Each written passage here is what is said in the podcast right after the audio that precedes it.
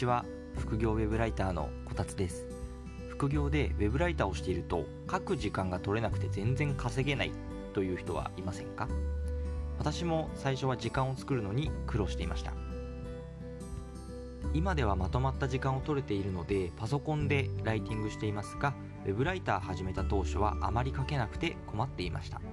そこで今回はパソコンを書く時間が取れない人向けの執筆方法3000文字なんて20分でいけるというテーマでお話ししたいと思います。簡単に自己紹介したいと思います。私は web ライティングで稼ぐと決めた平凡なアラサーです。本業はメーカー営業をしています。スキルで人生を豊かにするをテーマとして月に10万円稼ぐことを目標に副業ウェブライターをしています。それでは早速本題に入ります。今日のテーマはパソコンで書く時間が取れない人向けの執筆方法。3000文字なんて20分でいける。ということでお話しすることは次の4つです。1つ目音声入力機能をフル活用しよう。2つ目記事構成とリサーチと入力。3つ目 iPhone は有利。Android は少し工夫。4つ目指が進まない時の気分転換になる。それでは順番にお話ししていきます。まず1つ目の音声入力機能をフル活用しようについてです。パソコンで記事を書く時間が取れないなら音声入力でライティングしましょう。隙間時間でも記事作成が進むからですね。本業の種類にもよりますが意外と隙間時間はあるものです。例えば家から駅までの時間。駅から会社までの時間。お昼休みの休憩時間。こんな感じです。もし駅から家までの距離が遠くて徒歩10分以上かかるんなら思ったよりもかけます。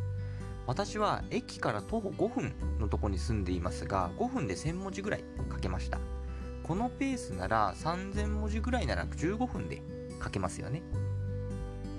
音声入力したものは完璧ではないんですが、まあ、帰宅したらおかしな部分はないか遂行するだけで済みます。まとまった時間を取れないなら隙間時間に音声入力をして短い時間で大量に書けるようにしましょう。続いて2つ目の記事構成とリサーチと入力についてです。音声入力で早く執筆できるのは分かったけど記事構成もリサーチもしなきゃいけないのでは？思われるかもしれません。まさにその通りで記事構成とリサーチは移動中などの隙間時間に行いましょう。スマホでもできる作業だからなんですね。もちろんパソコンでやった方が早いですし見やすいです。しかも効率も良いと思います。しかしパソコンの前に座って作業できないのならスマホを活用するしかありません。仮に電車通勤で片道1時間ぐらいあるんであればこれはもうチャンスです。1時間もあれば上位10記事くらいはリサーチできてしまいます。なので例えば朝の電車でリサーチ帰りの電車で記事構成駅から家まで歩いてる間に音声入力書ききれなかったら家でも音声入力。で最後に寝る前に遂行して文章を整える。こんな感じで執筆を進められます。これは実際に私がやっていた方法で本業が忙しくてでも依頼を多く受けてしまったことがありまして、まあ、その時になんとか音声入力で執筆を進めていました。話し言葉と書き言葉は違うので最初は手直しが多いかもしれません。しかし慣れてくると書き言葉で音声入力するようになりますんでいつの間にか手直しも少なくなります。もし電車移動中に寝てたり漫画読んだりあとはゲームをしてたりするんであればそれをライティングに当てると記事執筆がはかどりますよ。続いて3つ目の iPhone は有利 Android は少し工夫についてです。音声入力を使えば短い時間で大量に書けると紹介しましたが注意が必要です。でなぜならスマホの種類によっては音声入力機能に差があるからなんですね。具体的には iPhone と Android この2つで音声入力機能が異なります。どっちの方がいいかっていうと圧倒的に iPhone です。iPhone には音声認識の性能が高い。であと句読点。点とか丸とか。あとは中心地に打つ黒とかですね。これが入力できる。で続いて開業。この3つができるんですね。それに比べて Android は、まあ、音声認識が少し甘くて句読点とか開業ができないです。iPhone なら音声だけでもある程度整った文章になります。しかし Android は一旦全てを入力してもらって手作業で開業したり句読点打ったりと少しだけ工夫します。もし今持っているスマホが iPhone なら今日から音声入力を始めてみましょう。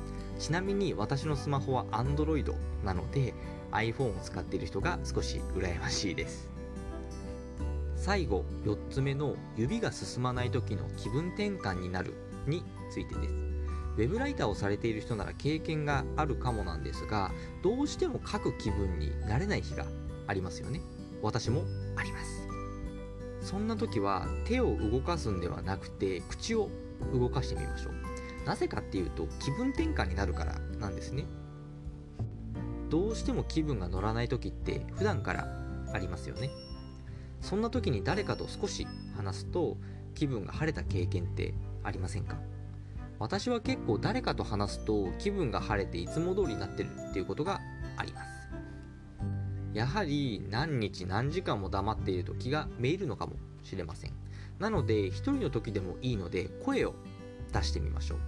ついでに音声入力で文章を書いてしまえば気分転換にもなって執筆も進んでといいことしかありません。正直これは人によりけりなのではと思いましたが私が実際にやってみて効果のあった方法なのでよかったら試してみてください。はい。以上パソコンで書く時間が取れない人向けの執筆方法3000文字なんて20分でいけるになります。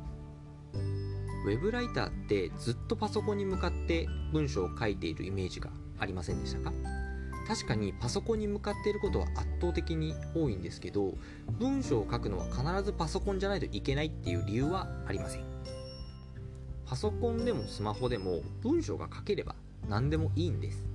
副業でウェブライターをすると時間が思ったよりないってことが分かります。時間がないことを嘆かずに工夫して執筆をしてみましょう。